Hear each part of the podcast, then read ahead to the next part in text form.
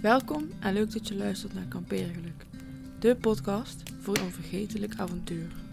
Vandaag zit ik met Lian aan tafel. Wat betekent kampeergeluk en kamperen voor jou? vrijheid eigenlijk. Dat is het woord wat eigenlijk omschrijft. Dat je, je kunt doen en laten waar je zin in hebt.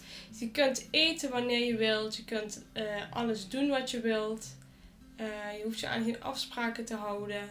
En je bent gewoon één met de natuur. Je, ja, je loopt er doorheen om, al is het even te gaan plassen, maar je bent gewoon lekker op jezelf. En je kunt ook teruggaan in je gedachten en je kunt alles ook even op een rijtje krijgen. Want er is niks wat moet, er zijn geen verplichtingen.